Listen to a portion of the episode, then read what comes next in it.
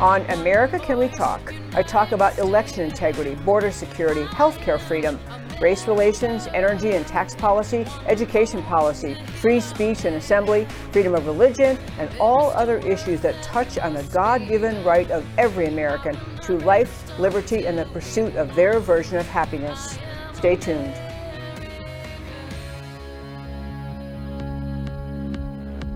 You preach your tolerance, but lecture me.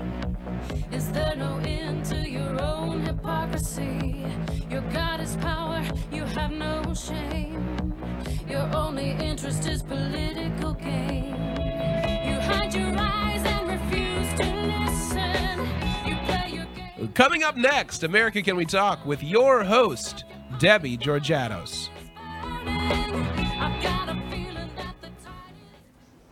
And hello and welcome to America Can We Talk. I'm Debbie Georgatos. I love our Thursday shows. Thank you so very much for tuning in. Thank you also to our audience. I love having a studio audience. Just builds kind of energy and excitement around our shows on Thursdays. I want to do two quick introductory things at the beginning of the show. One is I want to thank Brighteon TV, Brighteon.tv, which you can find the show on all social media channels that exist except YouTube but you can also find it on Brighteon TV. And I really want to express gratitude to them because they're giving the opportunity for shows that are not going to be picked up on mainstream media, but have serious substantive content. Put it out on Brighteon.tv. Please check that out. I also want to thank that great theme music at the start of our show, I Am America. It is the best best summary of what the show is all about is that we the people we decide america's future by the degree to which we get involved uh, in protecting ourselves our country being involved in shaping america's future. We are we are america. So i'm america sung by krista branch. Music and lyrics uh, written by her husband. And when i saw her at a concert or at a speech actually i gave and she did the intro and did the music and i went up afterwards and said please could i use your music? And she just said just just give me credit once in a while. So there you go krista branch fabulous singer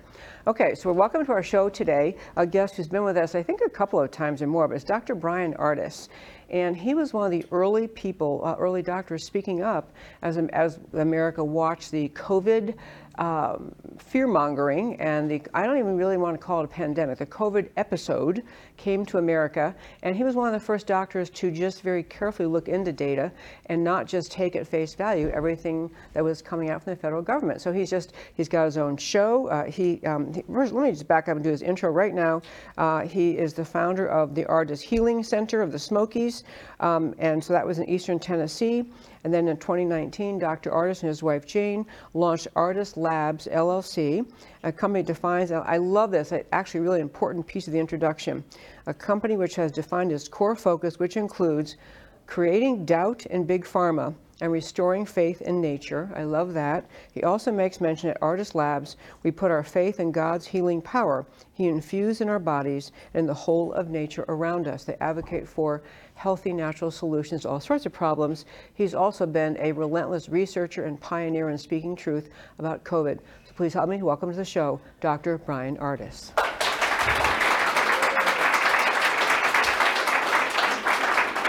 Thanks for having me. Thank you for coming in. I'm so glad you could do it. And uh, you know, I, we have so many things we want to talk about, but I want to just take a minute to begin with because the first thing that I recall uh, hearing about your work researching related to COVID had to do with uncovering what, how effective remdesivir was because it was the one medication, the one treatment that Dr. Fauci was I don't know if mandating is the right word, but telling hospitals when you have a COVID patient who's really struggling, use remdesivir, and you jumped in. I just love this story because it speaks of your character as a researcher and a truth teller. What'd you do about that? Yeah, unfortunately, my uh, in the very beginning of 2020, my father-in-law walked into a hospital in Dallas, Texas, was diagnosed with a viral infection of the flu. In this week of February 2020, there were zero cases of COVID in the state of Texas. So there were no restrictions going into the hospital, but uh, for family members and others. But they had diagnosed him with the flu, called the family, told us that he had been diagnosed with the flu, and then they were going to admit him and start treating him. He was elderly, he's in his 90s, uh, so then they just kept us abreast of what was going on. People, when they hear this story, often wonder why didn't I go up there on day one, and me and my wife. The reason why we didn't go up there is because her mother, unfortunately, a few days before he walked in, had broken her neck in a fall and was in a rehab center. So we were just outside of our home taking care of her, staying with her all day long. And when they found out that her dad had gone into a hospital, been diagnosed with the flu, the nursing staff at the rehab facility asked my wife and I not to go to the hospital to see her dad in case we would bring the flu back to Yeah. where all these seniors that were in rehab for injuries were at. So we said, okay, that's fine. We'll just take care of her. And then we sent her sister to go take care of her dad. So we were getting updates every day from the hospital about his diagnosis with the flu. Within 24 hours, we were called and told that he was in acute kidney failure, now had pulmonary pneumonia. And then uh, each day it was worse. We were just getting reports that he was failing. His kidneys were failing. Uh, he was now on a, by day five, he was unconscious and now putting on breathing apparatus. And that's when I said, this is enough of avoidance of going up there. I don't care what they say about bringing the flu back to the rehab center. I am going up to the hospital. So her and I went up there that night. First thing I saw when I walked into the room was the IV bag, which is providing saline into him. He's unconscious. He's a very thin man, very healthy, and now he's got this big old belly full of water, and you could feel him. It felt like he had a like a water bed, like a big water balloon. Now he's unconscious and on a breathing machine, and uh, I look at the saline bag going into his veins. This is no doctors were there to talk to. This was after hours. And there's another second bag going into his vein of a drug called vancomycin. Now, this is a very toxic, last resort considered antibiotic for any bacterial infection. Now, Debbie, do you want to know what I was upset about initially? He was diagnosed with a virus called the flu. I find out day five he's been being pumped into his veins directly a drug that only treats bacteria oh. called vancomycin. Now, because of my history of researching drugs on behalf of patients who I'm treating all naturally for 20 years, I already knew vancomycin had a published side effect to create acute kidney failure in a high percentage of people you give it to. So now I'm looking at a man unconscious that I love and a bag of a drug that poisons and shuts down the kidneys that I have been called for five days now and been given updates that his kidney failure is getting worse. Within 24 hours of showing up, he's now diagnosed with acute kidney failure and now he's so bad he's unconscious and full of water. So I walked out to the nurse's station and asked them, uh, when's the doctor show up? They said rounds start in the morning. I beat them by an hour, waited for the MD to show up, and this is where all the crap hit the fan, actually, in my case. So I had the doctor run through all the pathology reports. This sets up the stage for our entire conversation for the next four years, by the way. I'm looking at the MD who's been taking care of him for five days, and I said, Show me his pathology report from day one when you called us and said he tested positive for the flu. So we're going to admit this senior citizen. He pulls up the path re- report reluctantly and very nervously because I introduced myself as Dr. Ardis and he had no idea who I was. Show me the info. And I stood right over his shoulder in front of the computer in front of my unconscious father in law in the room. Show it to me. He runs down the list of everything they tested and influenza A and B, as he gets to them on the report, are both negative. Wow. Right after that, viral and bacterial pneumonia are listed, and both of those are negative. Now, I've heard for five days now that he tested positive for the flu and now has viral pneumonia, of which he didn't test positive for either one of those. So I looked at him, he got real nervous, turned white. I'm right over his shoulder, and I said, Why did you lie to me and say that he had the flu? This is exactly what I said. Why did you lie to my family and say they had the flu? And he said, We must have thought it was a false positive test.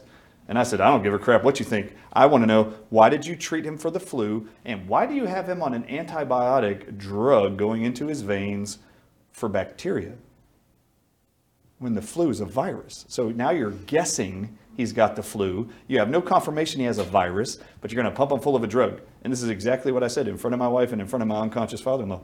I said, You do know that on the CDC's website right now, there's a published article that reads, Giving antibiotics when someone is diagnosed with a viral infection can do more harm than good. You've diagnosed him with a virus and you're pumping him full of an antibiotic that the CDC says can create more complications than benefits. Why do you have him on that drug? And this is exactly the words out of his mouth. Dr. Ardis, this is our hospital protocol for the flu. And I said, why would an antibiotic that doesn't treat viruses be a part of the protocol? And he goes, this is exactly what he said. Uh, actually, Dr. Ardis, we don't have him on one antibiotic. The protocol is for three. He's been on three ever since he walked in here. And I said, I don't even care what the other two are. You know that one is the most toxic of all the antibiotics on earth. It is published to cause acute kidney failure. When did you start giving him that drug? I need to see the medication schedule. That started right when they admitted him on day one. And within 24 hours, they call us and say he's now in acute kidney failure. Vancomycin, the term in nursing and in hospitals is vanking a patient. They've been vanked. Vanked is toxic. Vancomycin is very toxic and causes acute kidney failure in a massive amount of people. And this is what happens, Debbie. Looking at the guy, I said, okay, great. So now you've been pumping a drug inside of my father in law. It shut down his kidneys within 12 hours. You called us and said he's now in acute kidney failure. You then called me and said within 24 hours he now has pneumonia. Now, day one, he doesn't test for the flu. That's not positive, it's negative. He also doesn't test for pneumonia. So I looked at him and I said, I want you to tell me how it is you diagnosed him with pneumonia. Because it didn't show positive in the blood test.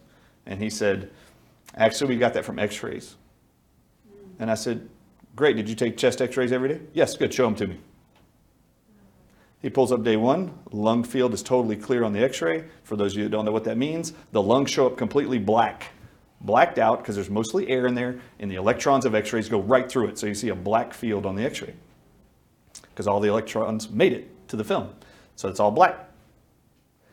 So I'm looking at day one. I'm like, great, there is no evidence of pneumonia. He shows me day two, which is when they called me and said he has pneumonia. Day two, I look at the, at the film, and on that film, he points, not touching the screen. It's like this far away from him. He goes, there. He keeps his hand by his chest. There's the pneumonia. And I went just like this, point to the pneumonia. And he goes like this, puts his finger on the screen. It's right there. Now, looking at the lung fields, he only pointed at the bottom where there was a white line in his lungs on the bottom. And I went just like this. I don't know how much radiology studies, how many hours of that you have and training you have, but that's not pneumonia. If you would have paid attention in radiology, they tell you specifically in every medical course, every chiropractic course, it doesn't matter what it is, they tell you it looks like cauliflower in the lungs mm. on an x ray. A white line at the bottom of your lungs is water filling up in your lungs. And I looked at him and I said, That's pulmonary edema, not pneumonia. So now you know within 12 hours of him coming in here and re x raying him again, you shut down his kidneys with vancomycin. You have another big bag of salt water going into his body. You shut down the kidney's ability to pee.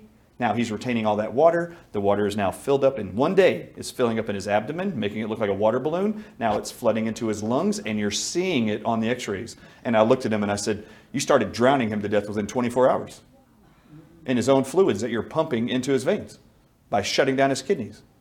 And I said, now just so you know, I was here last night. Within within 12 hours of me coming back here, his stomach is at least 10 pounds heavier than it was last night. Meaning he now has more water in him, and he's still unconscious, which means I need to see every x-ray leading up to today. So show me that fine white line every day right now. Show me the x-rays. He pulls up day two, little bit of, little bit of water. Day three, oh. more water. Day four, more water. Day five, more water. That level of water is what they're calling pneumonia, and that is not pneumonia. It never has been pneumonia. It is pulmonary edema, and shame on every medical doctor who gives you that diagnosis. They shut down his kidneys, flooded them with water, and I told him, You are poisoning my loved one to death, and you're responsible. And I looked at him and said, how much Lasix are you giving him to excrete the water and help him to urinate out the excess water you're causing by shutting it down with vancomycin? And he says, he looks at me right in the eye and he says, Dr. Ardis, we have been giving him Lasix every single day. Now, just so you know, I've been lied to multiple times already in this conversation. I looked at him and said, Show me the medication schedule. They were so sorry you came in. Go ahead. Really? Now, this is, this is what typically people are afraid to do with MDs because they don't have knowledge. That's okay. Have somebody advocate for you. There's people to do that. I just was able to do it. So I looked at him and said, Show me the medication schedule. Debbie pulls it up. Day one, he's running through the drugs, including vancomycin and other antibiotics and saline, and there's no Lasix. No. So now he's getting more embarrassed. And I said, Show me day two. No Lasix on day two. Show me day three. There is 20 milligrams of Lasix at one point on day three. Now he's feeling a little bit better that he saw Lasix on day three. This is day six. Show me day four. Zero Lasix. Show me day five. Zero Lasix. Day six. No Lasix so far. So I looked at him. I said, Why did you lie to me? And are you measuring his urine output in a bag that's hanging off the side of the bed? You have a catheter in him. Are you measuring it? And how come there's no measurements on day four, five, and six? He had to go out to the nurse's station and ask them, why is there no urine measurements on day four, five, and six? Oh, the catheter came out and we didn't realize it, so he just peed all over the bed. We didn't collect it, so we have no measurements. This is when I challenged him to get him get my father-in-law off of vancomycin, put him on Lasix. Within five minutes, they came in, put him on Lasix, dosed him for four hours. He peed out 20 pounds of water weight.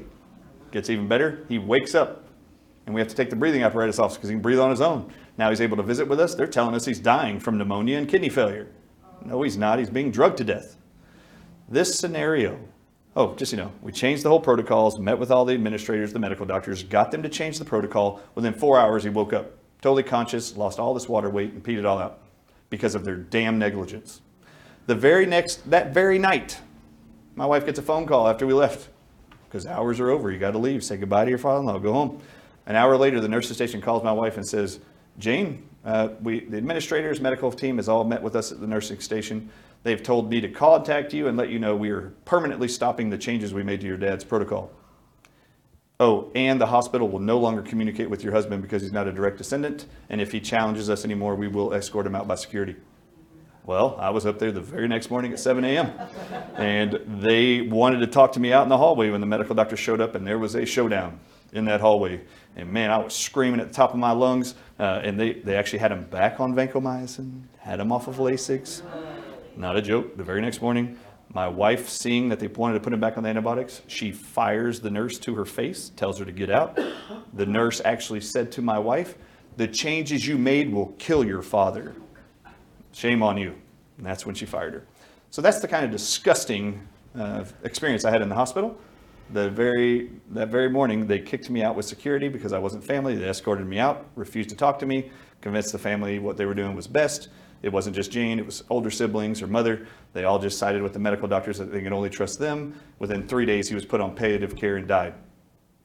Overdosing him on morphine for four and a half hours till it paralyzed his diaphragm and his heart's ability to beat. That is what palliative care is. Don't be fooled. That is a lie. When they tell you we're going to transition you to palliative care, they are not doing that out of love. They make a ton of money drugging your loved one to death in front of you, and they are euthanizing your loved one just like they do your pets in a veterinarian office, right in front of you the morphine drugs, opiate dro- drugs of fentanyl, lorazepam, Precedex, and fentanyl and morphine are all used in combination, even with COVID protocols, to help your loved one be poisoned to death where they neurologically can't control their heart's function or diaphragm's contraction to draw in oxygen. You paralyze them to death and they die. So that's what they did to him. After that, three months later is when I'm watching all the news media in New York and they're talking about when we treat COVID 19 patients for this respiratory virus, within 24 hours, a major percentage of them are developing acute kidney failure. And we've never seen a respiratory virus ever go from the lungs and attack the kidneys as fast as this one. I watched about 10 interviews like that. These press conferences out in the front of these hospitals in New York in May of 2020. And my very first thought was, and how would I not think this? Oh my God, they're treating this virus and a protocol just like they did with my father in law three months earlier. They diagnosed him with the flu virus, pumped them full of drugs that shut down their kidneys, blamed it on the virus. This is what they're doing again. I went to go look up online what is the hospital protocol they're using in the hospitals in New York to fill tractor trailer loads of dead bodies right. that they're telling you are dying from a virus. What are they doing to these people? So I went to the CDC's website. The CDC didn't even have a page on COVID in May 18th, 2020, but there was a statement about COVID. It said, We do not have a hospital protocol for COVID. We have adopted the NIH's protocol for hospitalized COVID 19 patients. Here's the link. So I clicked it, went to the NIH, and there I read a three paragraph memo from Dr. Anthony Fauci, who, by the way, I had never even heard his name in my whole life that I could remember. So I'm looking at this Dr. Anthony Fauci of the NIH, director of the NIAID department, and I read these three paragraphs. It's the only page in May of 2020 eh, having anything to do with COVID on the NIH's website. Now there's a billion. But on that one page, Dr. Anthony Fauci says this I was looking for vancomycin being in the protocol. Why would I not think that? When I read this memo that Anthony Fauci says there is an experimental drug called remdesivir that is the only drug that COVID 19 positive Americans can be treated with in any hospital in America. When that happened, when I read that statement, I was like, oh my God, it's not even an FDA approved drug. They said it's experimental, right? They just said it was experimental, and I was like, what in the world? Why would they not be using an FDA approved drug? Anyway, I keep reading, and it says remdesivir was proven in a year long trial a year earlier Oh, that's my wife. Sorry, people, I invited her. I wanted her with me. She provides entertainment and the opportunity to refocus. It's really great. of all people on the planet in this room, she would be the most embarrassed and want to die in this moment. All right, so when I read the, the it's an experimental drug called remdesivir. I'd never heard of it before. The blanket statement is this. It reads just like this. It was proven safe and effective against the Ebola virus in a trial in Africa a year earlier, and it was found effective against COVID 19 in a three month trial just a few months earlier in 2020. So I just clicked the link to the study that was in the paragraph. Let me go read the study. I've never heard of this drug. Let's go see. Imagine my shock, Debbie. The very first study that he's referencing, they, they were doing four experimental drugs remdesivir, ZMapp, MAB114, and, uh, and a drug called, sorry, it's a uh, monoclonal antibody called, uh, I forget the name. So it's four experimental drugs. They do these, this study. Six months into the year-long study, the Independent Safety Board notifies the funders of the study and the sponsors that two drugs are going to be pulled from the study because they've led to more deaths than any others. But one of those drugs had a higher than 50% death rate. It was 53% of all people that got the drug died, and that's more than people that die from Ebola. It's the only drug that had that high, and it was remdesivir, and it was pulled from the study, not allowed to be used because it was the most toxic, deadly drug in that trial. So now I know this guy's lying, and this is why I hired a publicist right there from my dining room table. If I couldn't protect and save my father-in-law's life three months earlier, I was dead set, and my wife knew how intentional I was. I was going to hire a publicist and get on as many interviews as possible to dispel this lie and expose the lie of this guy named Dr. Anthony Fauci that this drug should never be pumped inside of the veins of an innocent American ever again. And if I couldn't save his life, I was dead set on saving a whole bunch of innocent people's lives around the world. And God, I hope we did it. Wow. Okay.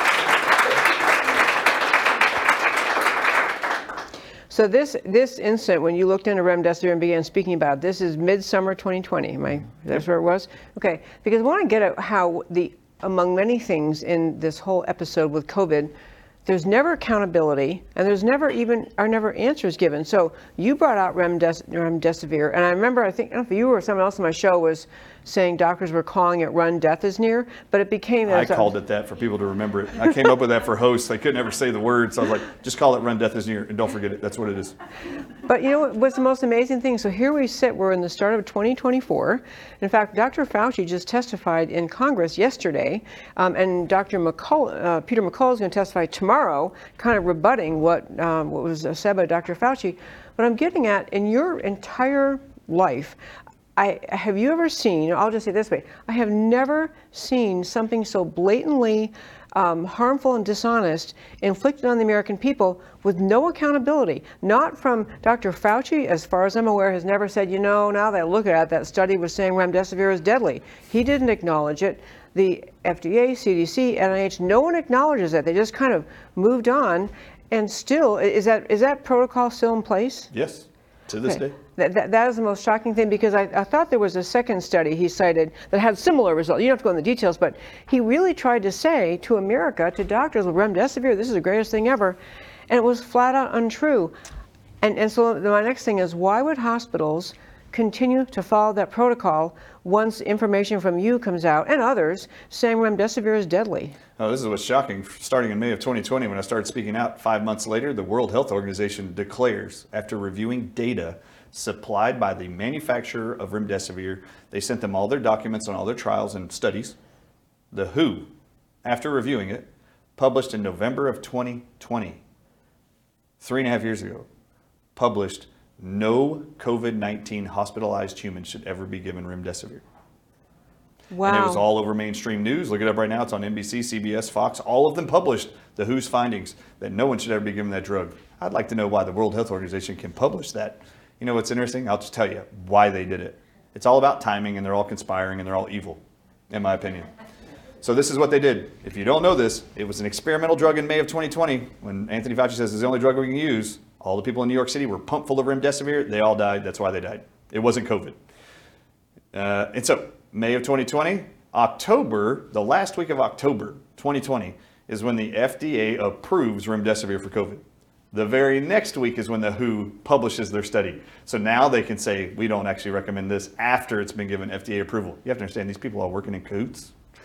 Let's let the approval happen first, and then we'll come out a different organization and say, we don't recommend it. But why, if you're a hospital administrator, you're the whatever the board is of doctors and that run hospitals that set protocol, why wouldn't they, based on what you brought out, just say, we don't care what Anthony Fauci says, we're not going to use it? I'm ser- I, I'm, I, I, maybe I, it sounds Pollyanna to you, but I I find it shocking that doctors who dedicated to keeping people alive. I want to go back to your father-in-law story in a moment, but doctors basically allegedly dedicated to keeping you alive and healthy and restoring health. Why would they keep using it? Yeah, this is a great question, and I, kind I was just shaking my head because it seems like, not because we've talked about this a million times, but the Centers for Medicare and Medicaid Services, CMS.gov, from May of 2020 until September of 2023, have a document where they're actually sending to all hospitals telling them all Americans 60 years old and older, if you will give them, administer remdesivir to them for five and 10 days, we will give every hospital for every patient a 20% add on bonus to the entire hospital bill. And this was written into the CARES Act that allowed them to do this. So for three years, they killed people in hospitals all over America with a drug called remdesivir, and they were incentivized in every one of these steps. Every American that enters into a hospital during the pandemic, if you will PCR test them, you get a bonus hospital. If you give us a positive COVID 19 diagnosis, you get an additional bonus. If you give them remdesivir, you get a 20% add on bonus to the whole bill. If you vent them, you get an additional bonus of $36,000 for everybody you vent. So everything adds up. And if they get a COVID 19 death, this was disgusting. There's reports that coroners were being bribed with a $9,000 bonus for every COVID 19 designated death all around the country. If you'll just call it COVID 19, we'll give you money. Greed fed this entire thing. The hospital administrators, what are they worried about? Revenue. They're not attending doctors, they're bankers on the board and administrators. They're business people primarily. They're not medical doctors. Medical doctors in hospitals no longer are independent, they are employees of the system. So you have bosses that tell you what to do, you're going to do it, or you're going to lose your license, and that was the threat for most medical professionals. Okay, so you can talk about what you just described. It does, it does not in the slightest justify, but explains why hospitals will continue to to give remdesivir a, a financial incentive, murder which for is hire.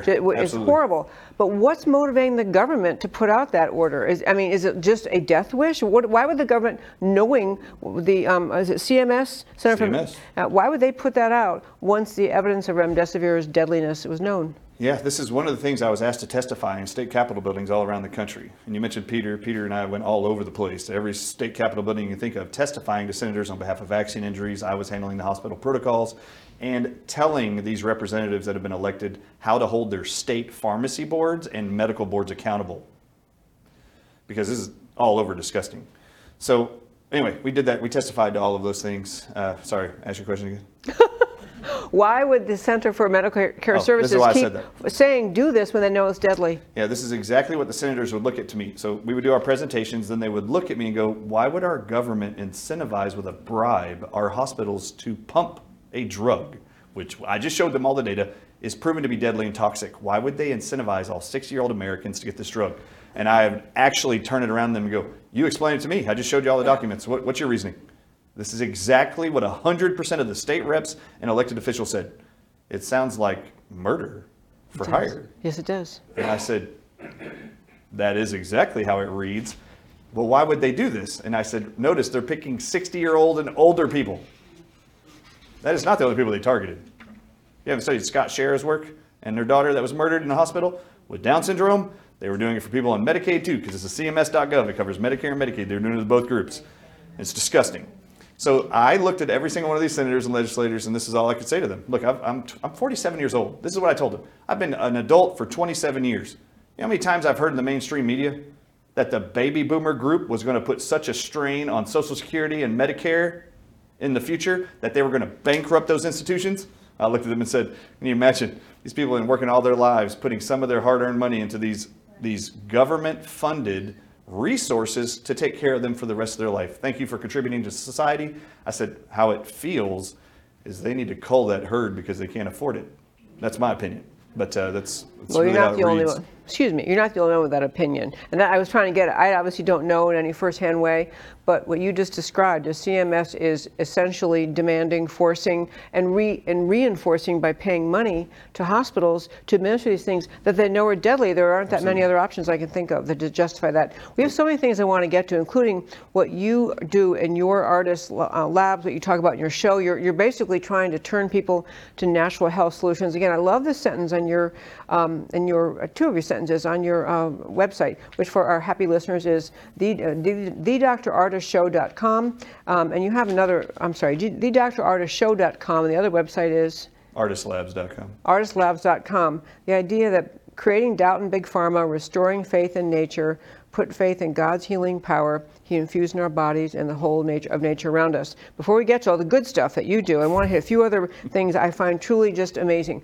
One is the number of deaths that have been occurring in American uh, in the society from COVID vaccines. I mean, the the um, the, the, there's been uh, a great deal of information put out, discovery. I was going to go through a list. You gave me some documents a moment ago I could turn to instead. But you know, I had documents ready from Steve Kirsch, who writes a regular column on Substack, Dr. Naomi Wolf, who hired dozens of experts to cull through all of Pfizer's data that basically talk, brought to the public's attention, if, you, if you're willing to read it, that Pfizer knew in the testing phase of their COVID 19 vaccine that it caused side effects, disabilities, and death, was horrible. She, so she brought this out. Pfizer was forced to produce it. And I don't know if you're aware, Sidney Powell did the same thing with. Um, Moderna. She just recently got Moderna's data. Same kind of thing. They knew all along. And I'm getting around to, in you know, big pharma. I mean, for most of our lives, we assume these organizations exist to try to create medications to help people.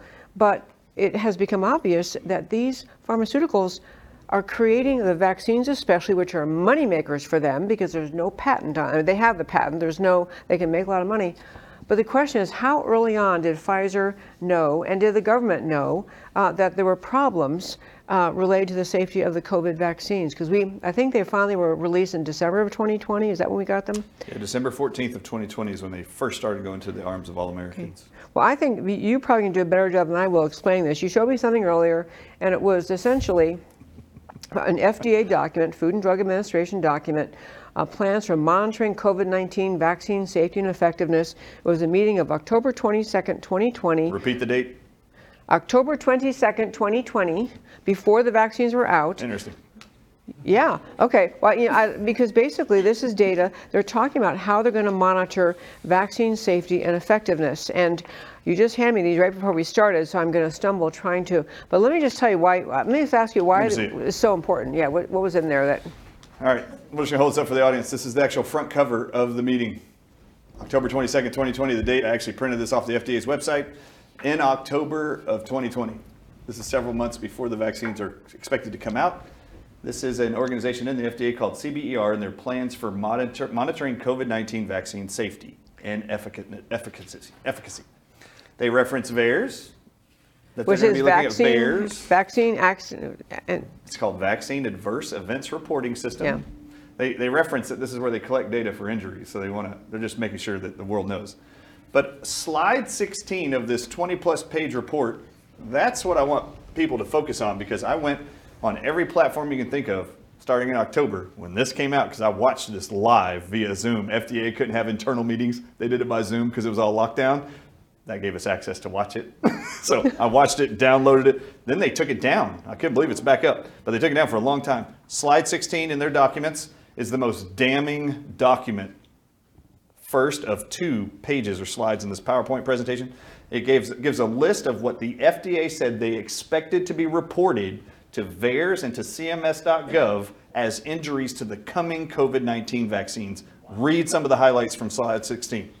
Things you're hearing in the news all the time: convulsions, seizures, stroke, narcolepsy, acute myocardial infarction, uh, and myocarditis. So basically, Myocarditis is on the list. They knew Yeah. it before the shots even came out. before they even came out, um, autoimmune disease, All autoimmune diseases, there's 110 diseases at the time that these could create. Okay, keep going. deaths, uh, which I, I want to get to that in a moment. But pregnancy, birth outcomes, which basically people, women are having stillbirths or they're, can't either can't conceive, having stillbirths, or births with children with severe problems. Um, other acute, and I can't even say this word, demyelinating. Demyelinating yeah, what is that? diseases. You ever heard of Alzheimer's or Parkinson's?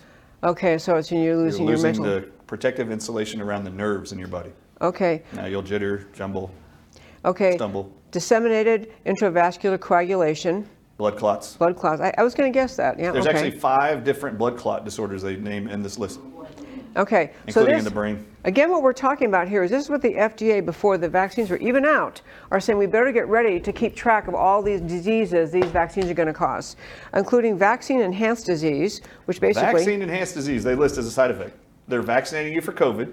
They're telling you there is a side effect we expect to be reported of worse outcomes with COVID 19 infection if you get this shot.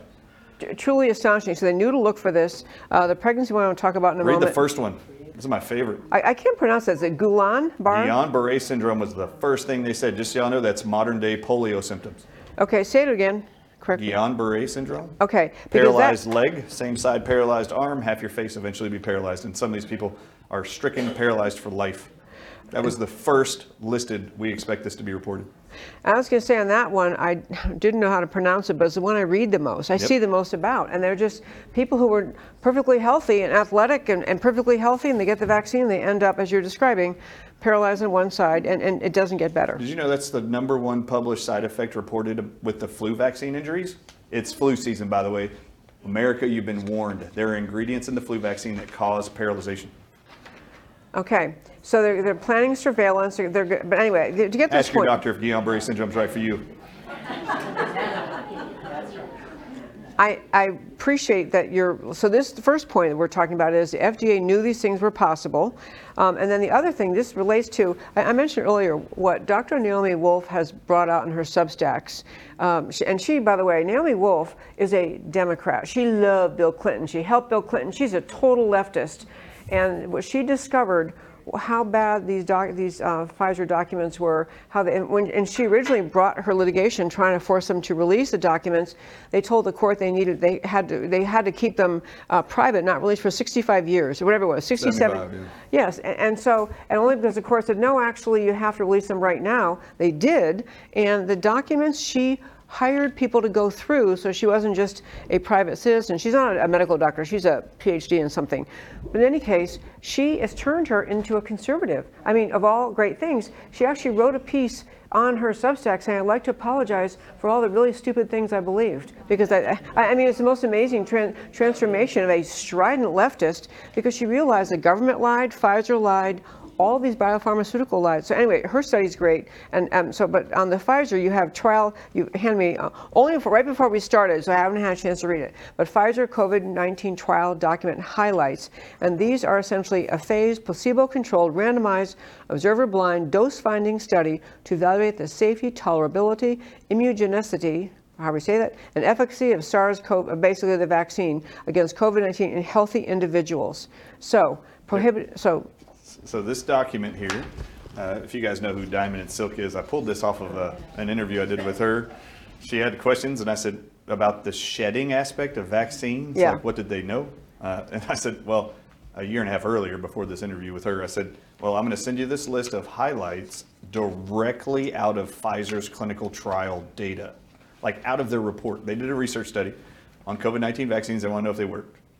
In the documents, there is damning statements that they knew shedding was going to occur. All right, so there's a few basic things in here. I gave you the highlights. These are direct quotes with the links to the actual paragraphs inside that contract. That contract's over 140 pages, by the way. I just gave you a summary on eight pages of the most damning evidence that there is shedding. Number one, do you know the very first thing they say in here? No, if for every female that shows up for the actual trial to get the Pfizer COVID-19 vaccine in this trial, you have to do a pregnancy test first. And if it comes back positive, they're immediately kicked out of the trial. They did not allow a single pregnant woman to get the vaccines. But right when the vaccines came out, first group they said to go get it were all the senior citizens in America. Who was the second group? All pregnant women. And what did they say? It's safe and effective. They didn't even ever test it on a pregnant woman. They also tell you you can't have sex for six weeks with any partner. Anybody who's in the trial, you can't have sex with any of your people. Why? what you just got injected with will shed to the next person. Then they stayed in here any woman that is pregnant or breastfeeding, if they are in the same room, remember they're not in the trial because they're pregnant or breastfeeding, they've already been excluded. But if a vaccine participant in the trial found himself in a room where a woman was pregnant or breastfeeding, not in the room, but was in the state of breastfeeding, if they, it says it in here, if they breathe the same air or touch the skin of the vaccinated trial participant, that is considered a serious adverse event to the mom and the baby. And then they tell the sponsor of the trial to follow the pregnant woman for up to six months and report back to Pfizer if the baby dies, if there's deformities of the baby. But that information doesn't have to be given to the government because the pregnant person wasn't giving or receiving the vaccine. You know they know that it sheds in the air and on your skin because they were worried about pregnant women and their birth outcomes in this document. It is the Pfizer's own data. But they didn't have to report to the government whatsoever. And again, the lack of accountability, the biopharmaceuticals march on. And I think you and I had the conversation about this regulatory capture notion. The biopharmaceuticals aren't really regulated by or controlled by FDA, CDC, all the entities that should, because taxpayers pay for them, should be having as their primary goal keeping American people safe. And instead, they're keeping biopharmaceuticals functioning and getting wealthy. I want to hit a couple of topics. I do want to get to what you do because it's positive and it's. I feel like this shows. I, I, I've been looking forward to having a show and diving into the data because I, for the people who aren't worried, I want them to be worried. And but then and I hit the question. Um, I want to do a couple quick topics and hit the questions of what if you got the uh, vaccine and you now you wish you didn't, what you could do. But I want to just uh, to mention one other topic and get your take. So someone made a film, Died Suddenly. I haven't actually watched it. Have Stu you? Peters. Sorry. Stu Peters made it. Okay, Stu Peters made it, died suddenly. Okay, so after that, and basically it was keeping track of data about the surprise. And this data is not it's not unique to him. There have been insurance companies pointing this out. They have to pay out life uh, death uh, death benefits, life insurance benefits. Many other actual collectors of data have been pointing out there is a, a, a massive surge in unexpected death and massive surge in number of people dying. So they did this to talk about this phenomenon. They also particularly introduced the idea that when autopsies occur of people who died after getting the vaccine, they find oddly shaped blood clots. Uh, and, and so the film was trying to say, let these people tell their story. Let these uh, morticians say, I've never seen anything like this. Uh, they're, they're showing these strands of blood clots. And part of what happened, so of course, some, some medical doctor jumped in and said, oh, that's ridiculous. Uh, everyone has blood clots like that. That's silly. And so uh, the, there's, His you know, name is Dr. Burkett. Yeah, exactly. He, he's right here, Dr. well Eric he. Burnett. Eric Burnett. Burnett, yeah. there you go, Burnett. Yeah, and he he he took a made a really condescending video. That's ridiculous. This this guy's know what he's talking about, mocking the mortician. So, and I'll let you tell the story. But Ryan Cole, I believe it was one of the other doctors who's been observing all this. Challenged him and said, "What the heck does this guy know about being a mortician? How many? He's probably seen two autopsies in his whole life." So we were talking about Ryan Cole challenged him to say, well, let, let's have let's talk about this. Let's have a debate. Actually, they invited him to come to his lab in Idaho to actually look at the blood clots underneath a microscope. And Ryan Cole has personally told me people have sp- sent him these large blood clots out of the lungs of people from all over the world. I actually have a bunch of the blood clots you see in the movie Died Suddenly in my bathroom right now. Okay, well, Richard you didn't bring Hirschman brought them to me. who's, But- who's the star of Died Suddenly? But again, what in the world explains, and I'm very serious about these kind of questions, what explains a guy like Dr. Eric Burnett? Is he just been, is he feeling guilty because he's been urging people to get the vaccines, he doesn't want this? I mean, what would drive you to not want to see the facts and deny what seems to be occurring? It, it appears there's a lot of people who believe they're experts in topics they have no education in or clinical experience in, but all of a sudden they're experts in all kinds of stuff. This guy is actually an internist who's not a pathologist. Ryan Cole, he's done, he's reviewed 500,000 cases under a microscope. I think I know what he, he knows what he's doing.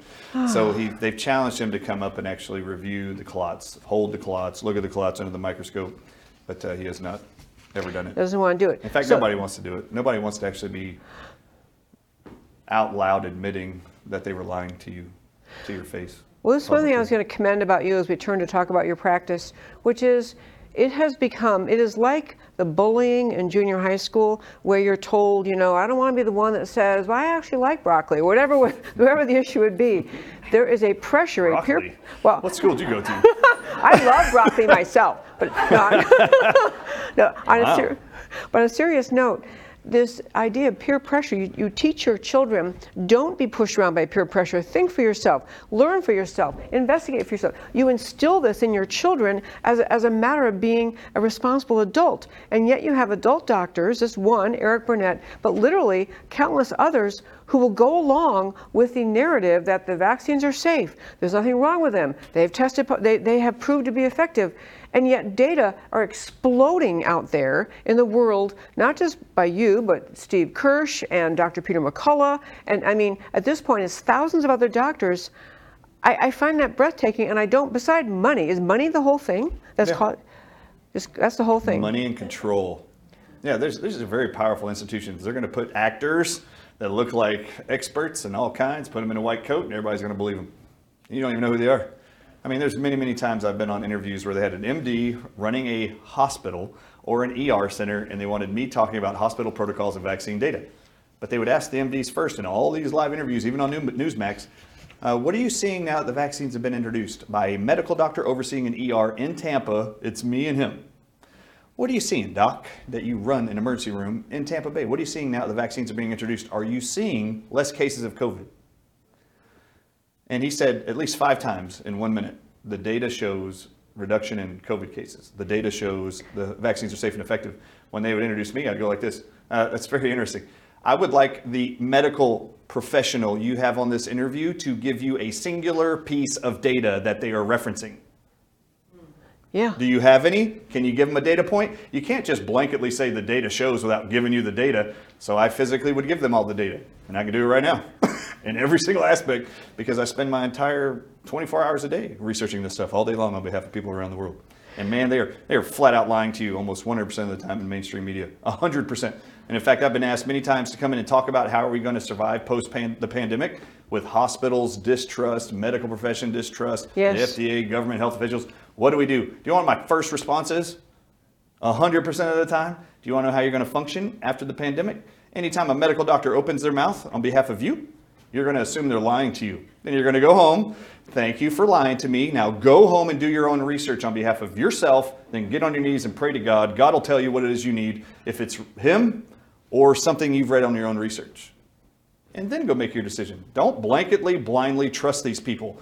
They are repeating what they have been indoctrinated with. It is not their fault. They have piss poor education, piss poor knowledge, and if you think they're wonderful, I want anybody to write in here to Debbie Show and tell me one disease they have figured out how to truly cure in the last 140 years of this pharmaceutical industry and medical complex the way they are. In fact, they tell you right now there's no cure for the common cold still. There's no cure for any cancers. There's no cure for diabetes, but we give them billions of dollars to research something they have never figured out. So why do we keep pumping money to these institutions? Stop putting blind faith in your dollars in these institutions that are 100% dead set on making you sick. So you are diseased, have symptoms, they can sell you drugs for the rest of your life. From the birth to grave.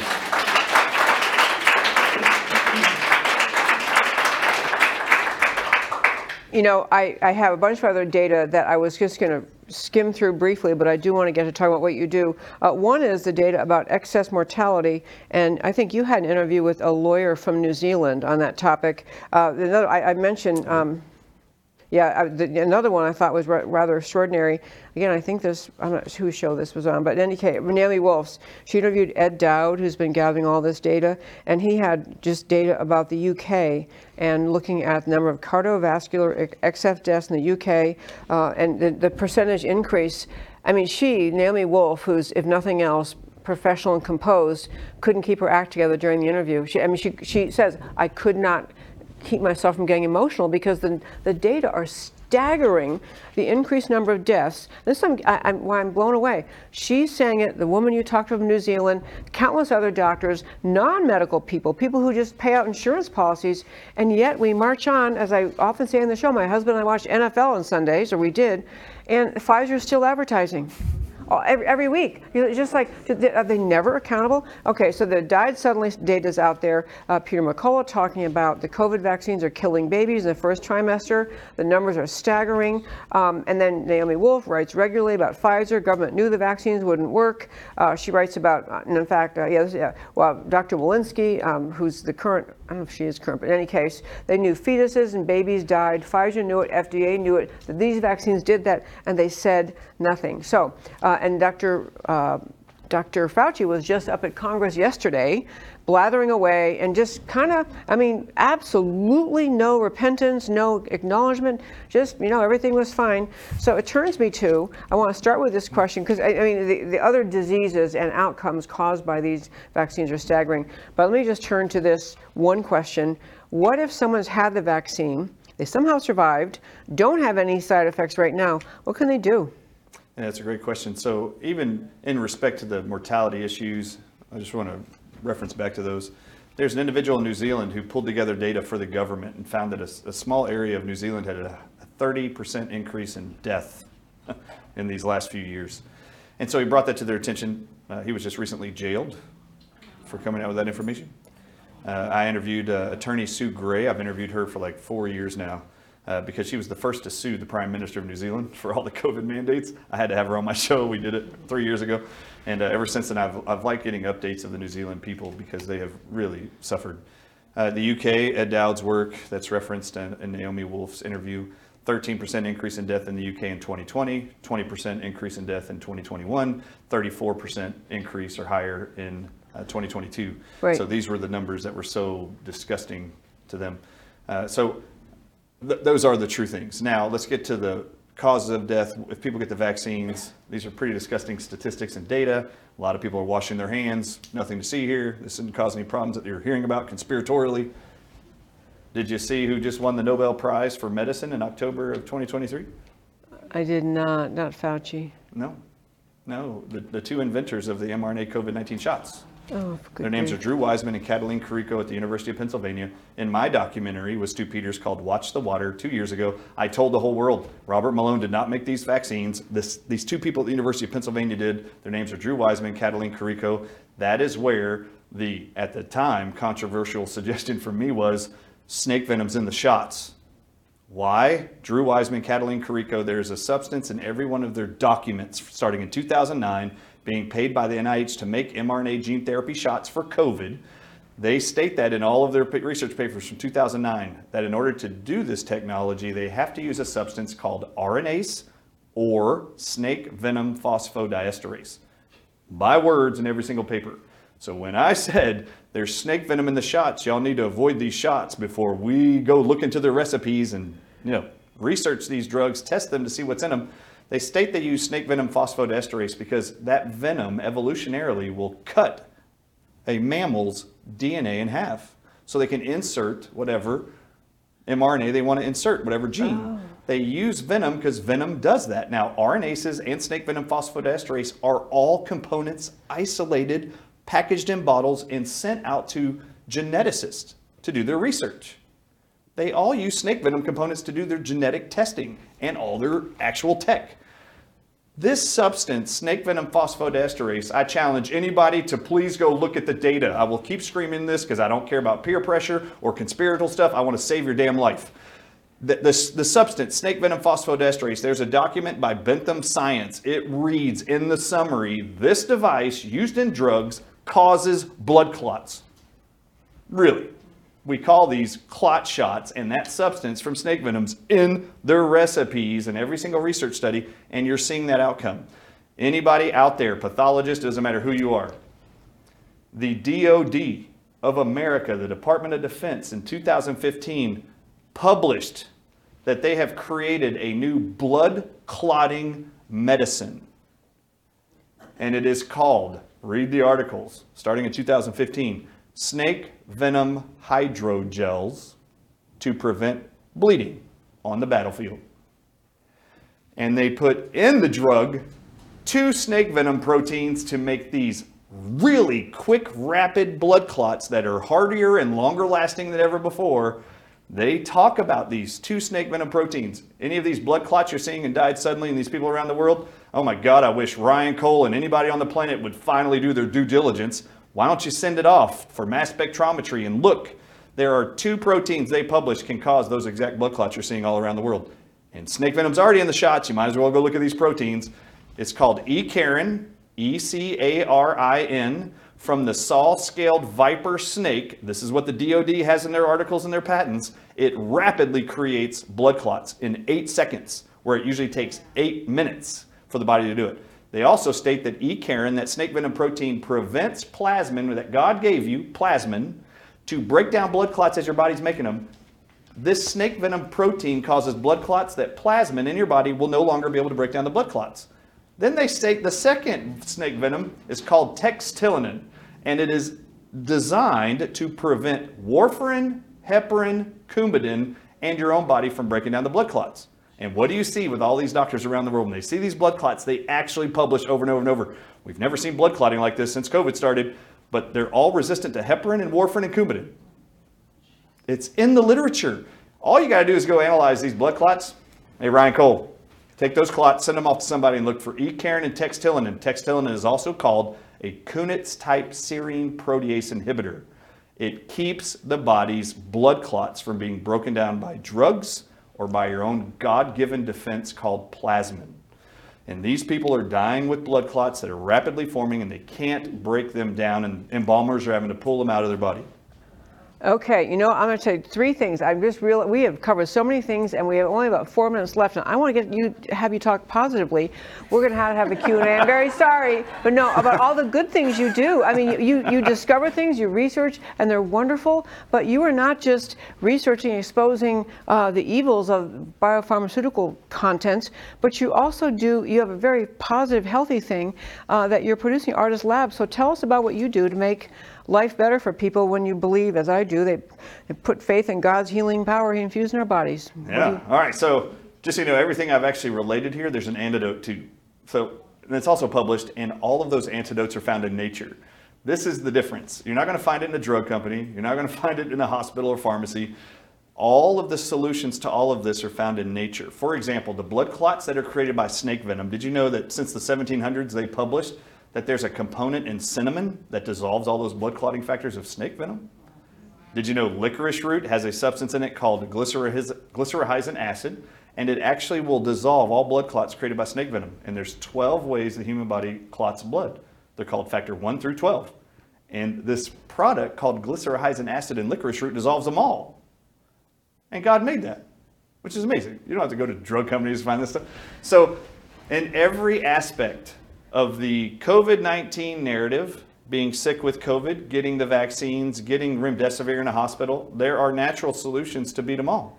In fact, anybody who got the vaccines, you had injected inside of you, 100% of you, something called snake venom phosphodiesterase. This substance, they published, there's actually one thing in the whole world that will dissolve all snake venom phosphodiesterase and make it inert so it doesn't cause toxicity to a human. You might want to put it in your body. It's called EDTA, and you can get it at the Dr. Artist Show. I have my own formulation. You can do it topically, you can do it orally. Also, infusion centers will actually do EDTA infusions directly into your bloodstream. You've got to use it. You have snake venom phosphodiesterase. The only thing they publish completely destroys all snake venom phosphodiesterase from every snake on earth. I showed all the science. EDTA will do it. Also, glutathione, NAC, and vitamin C. Guess who gave us all those? God did. Not Pfizer.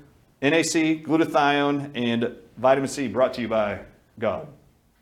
Okay, so what you what you're trying to do at uh, the Dr. Artist show at the, at the Artist Lab, you're trying to help people become more informed that, that with ever even if they've already taken vaccines and have some whether or not they're having side effects or not right now, that they can do things to clean out their system, correct? And so you you just mentioned a bunch of them, and so the, the um, and then you've got a protocol even for healthy people how to stay healthy. And I'm I wish we had spent more time featuring what you do do do because I think it's it's quite extraordinary extraordinary. Although, again, I want to commend your bravery because, you know, in the same way, when I bring on experts about election fraud and they tell the truth, but you Google their name and you think, oh, you get all these, oh my gosh, he doesn't know what he's talking about. This is wrong. This is conspiracy theory. It happens to people who are willing to, to speak truth. Research uh, in the medical field, as you are, it, it's a true story. Uh, same with people who will tell the truth about election fraud. So I really commend that. So tell us some other things, what you advise for people just to stay healthy. Yes, it's great. You can subscribe or just get my newsletters and my once a week shows that I do, thedrartistshow.com. You can just get on the email list there. However, if you really want to know what all happened to all of us in the four years of COVID and what to do about it, I actually felt prompted by God a year and a half ago to create a conference. I held it here in Dallas called Healing for the Ages. In fact, I came in this studio the night before Yeah. to actually do an entire live Q&A for three hours. We actually exposed to the whole world and showed all the documents how they used venoms to cause COVID, how, how they're injuring you with the vaccines, why Operation Telecommunications that put up all the 5G towers during COVID, why those had to go up. Yeah. 5G radiation is being used to submit frequencies to mimic COVID and all diseases, and you're going to be sick, and they needed 5G to help them. They also needed 5G to help them with their gene editing venom technology called vaccines for COVID. And we showed the whole world what you can do at home to actually protect you moving forward because they're going to continue to actually literally create and release pandemics all around the world until they get every single human so scared, paralyzed, confused, or coerced or bullied to get a shot in their arm of these technologies. And these technologies are far and wide. Venoms are creating a lot of the injuries. They also have nanotech inside of them, quantum dots. They have smart dust technology from MIT. And we take you through what are all the natural antidotes to actually prevent all of them. In fact, we went so far to show you how to protect your family and your home from 5G radiation with certain paints you can put in the ceilings of your attics, the films you can put in your windows of your homes, how to read your contracts for your Wi-Fi routers. Did y'all know every Wi-Fi router in America now has 5G capability built in and they can turn it on and off whenever they want. And if you don't read the contract and call them to turn it off, they can turn on any 5G tower right in your home. And 5G is published to create double-stranded DNA breaks in any living creature, leading to imminent death. You damage both, both of the DNA structures or both sides of the DNA, your cell can't recover, you will die. These are directed energy weapons. So we taught all of you how they're using venoms, vaccines, and frequencies, water distribution. They're definitely poisoning us through the water, uh, calling it COVID. You can watch the water documentary and learn about it. The CDC just published last week, by the way, a whole United States map and said, we've never seen levels of COVID so high in all the water in America. Oh, yeah. Uh, you might want to be careful what you're drinking. And we teach you how to distill water, gravity filter water, and structure water to get venoms, plasmids, everything out of there. And for those of you who are thinking this was a virus, this was not a virus. They used what are called DNA plasmids with venom proteins inside of it that you, you hear called spike proteins. And I showed at Healing for the Ages how our government was funding research studies in our utility water uh, treatment plants, putting DNA plasmids in it in 2017 and 19 all over the country. And they wanted to know does chlorine destroy the plasmids with the venom spike protein in it? Does UV light from the sun destroy it? Does chlorine, does fluoride, does uh, hydrogen peroxide, which are all a part of the water treatment for our water that we have. And they found the DNA plasmids survived all of them. Why did they want to know that leading up to the pandemic? And why has the CDC not released their wastewater testing data from January of 2020 to October 2020 when everybody in America got sick? They don't want to release the data. It's very interesting. You should want to know why. Okay, I feel like I should have been taking notes. I probably should have been taking notes, uh, but I did not actually know about your your um, film, uh, Healing for the Ages. Healing for the Healing Ages. for the Ages. Where can people find that? Go to healingfortheages.com, subscribe. If you did not participate in that conference, everybody on the planet, there's nothing more I can tell you. You need to purchase the entire post production. You get our video presentations, you get our email to you directly, all of our PowerPoint presentations. We have a 14 day action plan workbook, how to put all the things we're teaching you into your daily lives. We did a month later follow up with all of our attendees and did a Q&A with all of them to see how it went, and which you can't get now. However, there is a resources page where all of our antidotes to all of the biological weapons they're using right now we're aware of, all the hyperlinks to all of those devices, supplements, you name it. Most of the devices and the technology is free, actually. We just wanted to make sure the world had access to these because we don't want anybody being afraid needlessly in the future. That was their number one most powerful tool to scare the crap out of everybody. Pump a ton of data that was confusing. What happens when an individual's confused with too much data? They wait for the experts to tell them you what to shut down and you're paralyzed, and so you don't make a decision. and you wait for an authority figure to tell you what to, tell do, what what did they all do. tell you?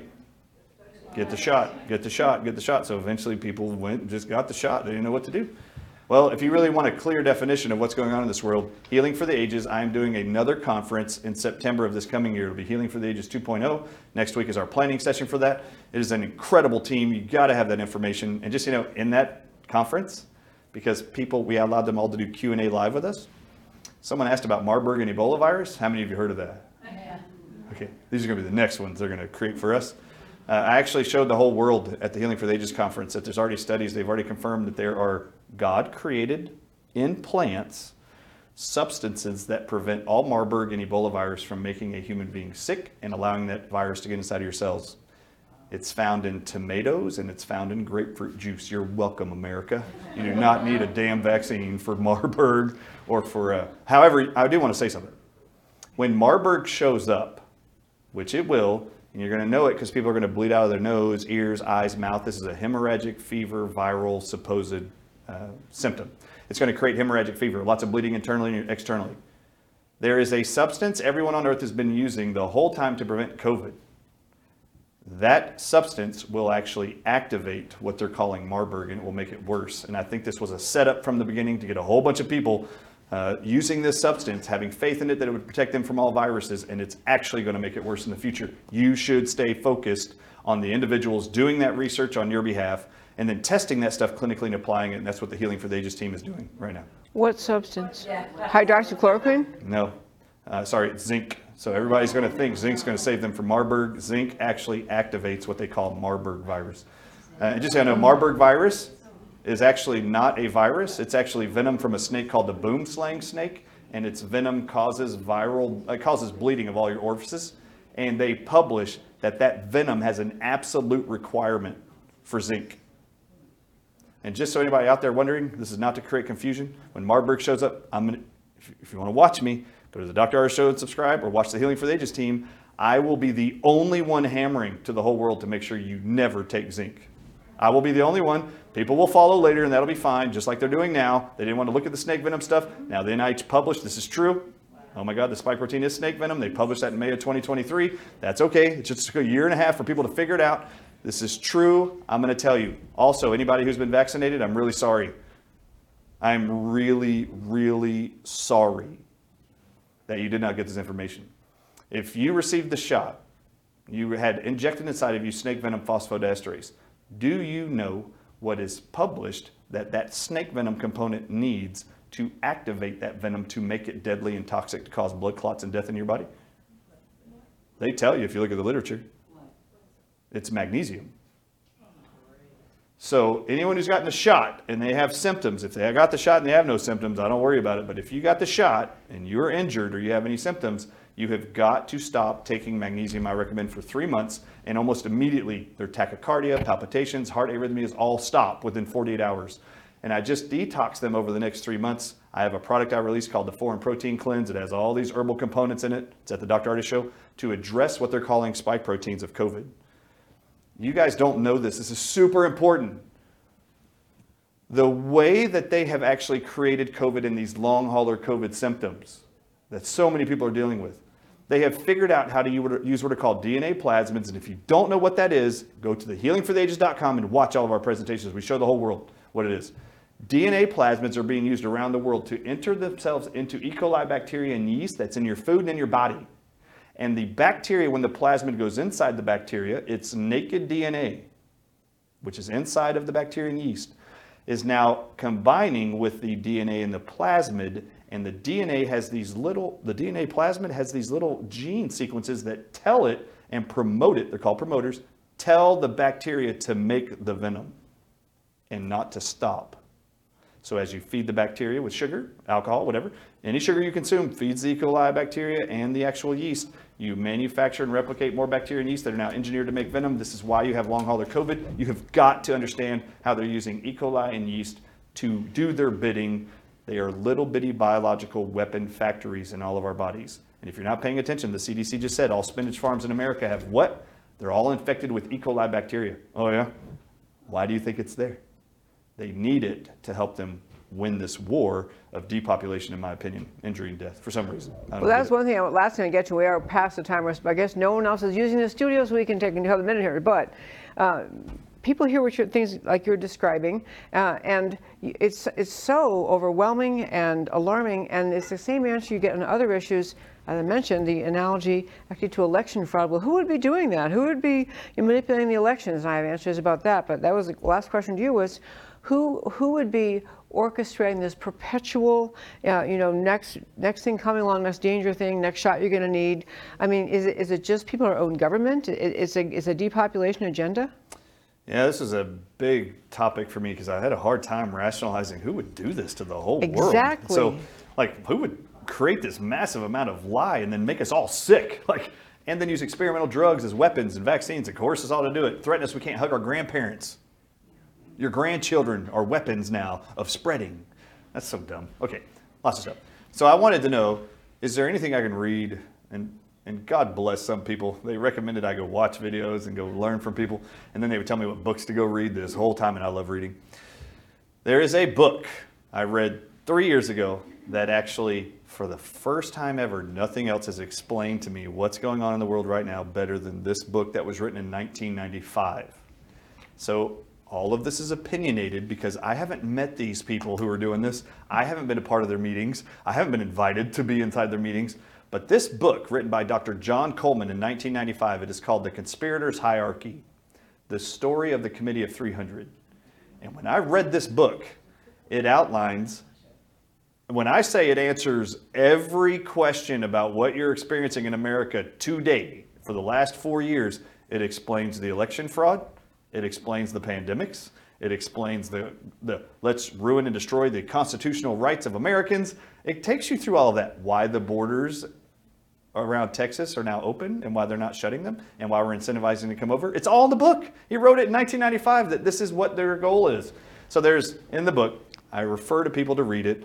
He does a great job of outlining this. There's what's called the Committee of 300. Queen Elizabeth and her family remembers that group. This, this, this group that nobody knows, the Committee of 300, he knew about, he was an MI6 in the UK, Dr. John Coleman. The Committee of 300 sends their agendas to a group called the Club of Rome. It is not in Rome. This is just a bunch of elite people secretly allowed to come in. And that Club of Rome takes the instructions of the Committee of 300 for the world.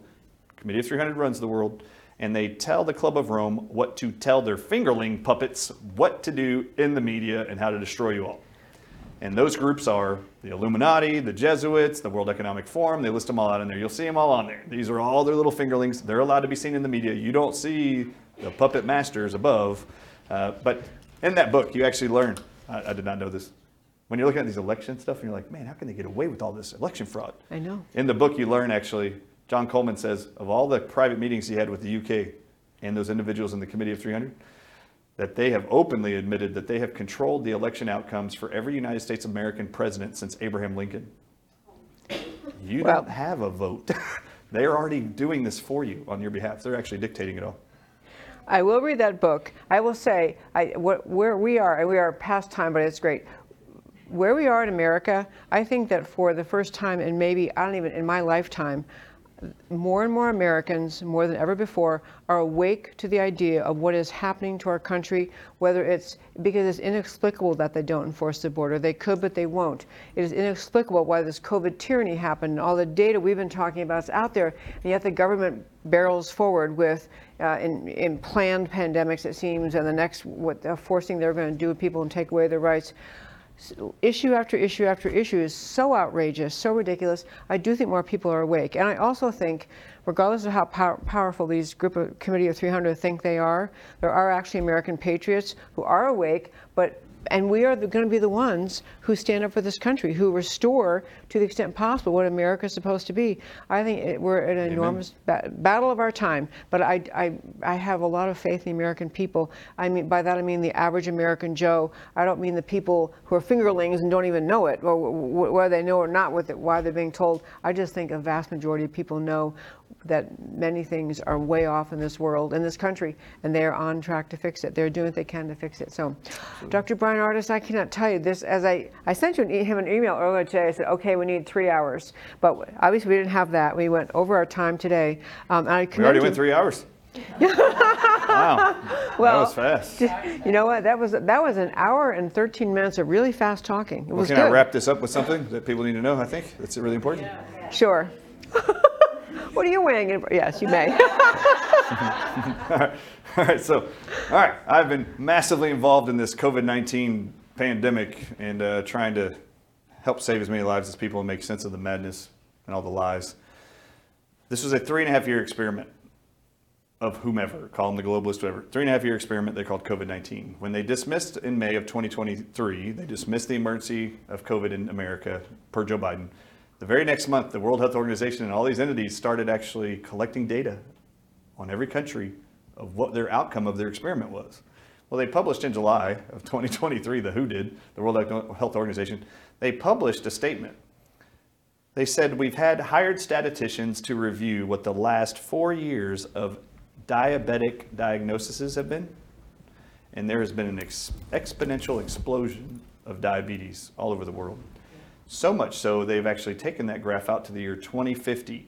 Now, this is what they published, the year 2050. This is important because in the book, the Committee of 300, they talk about this year 2050 as the end goal date.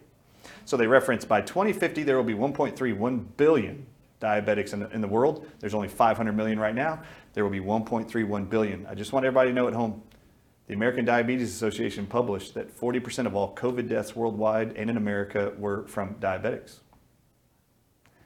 They know how to create a diabetic. In fact, during the pandemic, I've showed this at, at articles, or sorry, at uh, conferences and all over the world, that they, in, during the pandemic, while we were being locked down, they were taking the same venoms found in all COVID patients and they were injecting them into mammals. And they published within 24 hours, they know they can create a type 1 diabetic animal with those venoms, targeting the beta cells in the pancreas to create a diabetic. They then turn around in the same studies and actually reverse their type 1 diabetes, which supposedly is incurable. They reverse it with one singular antidote called nicotine.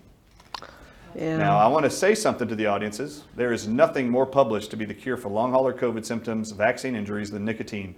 And at the drardisshow.com, there's a two and a half hour documentary called The Antidote. It is a documentary of me and medical doctors around the world after they watched it said there is no greater interview you've ever done, no summation of the entire COVID 19 pandemic than what you presented in the Antidote documentary. And a lot of applause has come for that. Uh, I saw the last time on Twitter, the trailer for that had over 11 million views. That was a month ago. So there's a lot of people that have checked this out. It's called The Antidote. It's on my homepage of the drardisshow.com. This, the reason why this is important, diabetics, you are the target. They lied to everybody during the pandemic. It is diabetics who are going to die.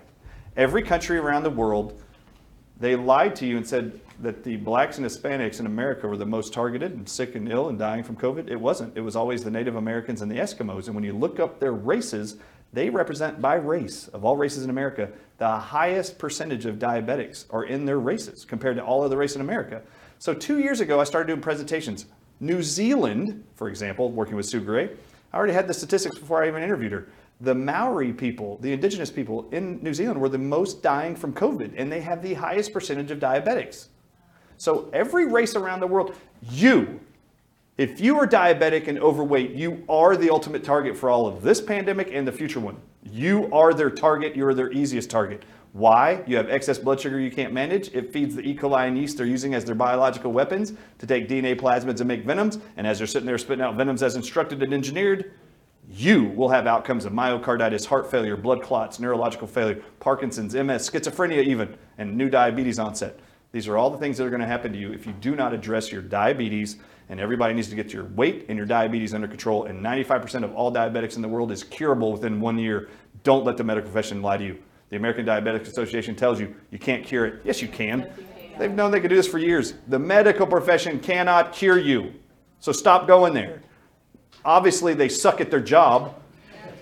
Since 2010 alone to now, we have doubled the amount of diabetics in America. Do you know how much money we gave the American Diabetes Association in the last 13 years to double the amount of diabetics from 20 million to 40 million? We gave them $2.5 billion to research. In their mission statement, it says, We've been around since 1939 to prevent and cure diabetes. Oh, yeah? How's that working out? They've 100% sucked at their mission. So stop giving them money and funding and start listening to people who actually know how to heal you. You can use God's natural food to heal you and reverse diabetes 100% of the time. Do not fall for that narrative. At least 95% of the time you can do it. I'm Dr. Ardis. Ask your doctor if diabetes is right for you. And on that note, Dr. Ardis, again, I want to urge our listeners to go to your website to really read, and there's so much there, and the shows you do are very informative. You can listen to interviews. Um, and honestly, people are, as you mentioned a while ago, half an hour ago, people have less and less trust in uh, their doctors and the medical system and the hospitals, certainly in the NIH and CDC. They don't have trust in that but they're scared. And when they're told, uh, they hear that next something next is coming, they need somewhere else to turn. So um, I love the idea of turning to your show. I love your the basic notion of God-given health and God-given what you need in life. I think that's, uh, I think, um, I think that's true in a whole bunch of levels. So Well, um, God said in the Garden of Eden, He said, I made everything it was for the benefit good. of man Yeah. before He put the humans down here. You know what wasn't here when He put Adam and Eve down here? Pfizer. yeah, yeah. There you go. Okay. Go back well, I wish to had, let food be your medicine. God gave it to you.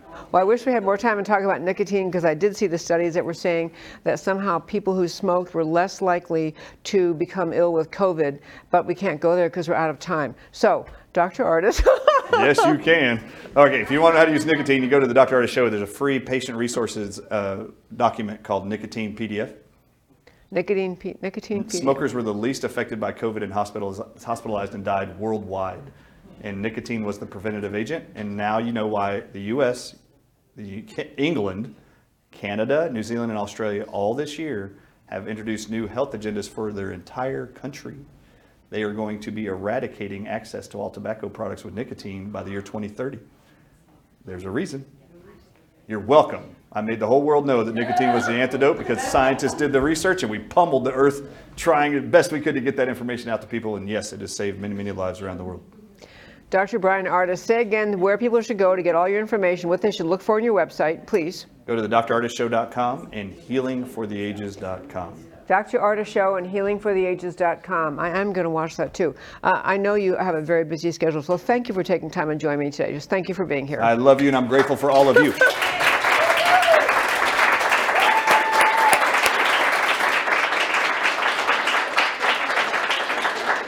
And thank you for tuning in to America Can We Talk. My name is Debbie Georgatos. The website is americacanwetalk.org. Every interview, blog post, everything we do is on that website. Wherever you are listening to the show, thank you for listening.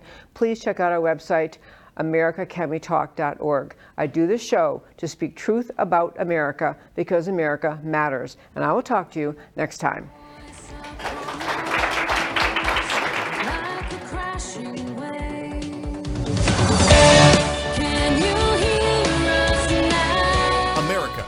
Talk? Truth about America.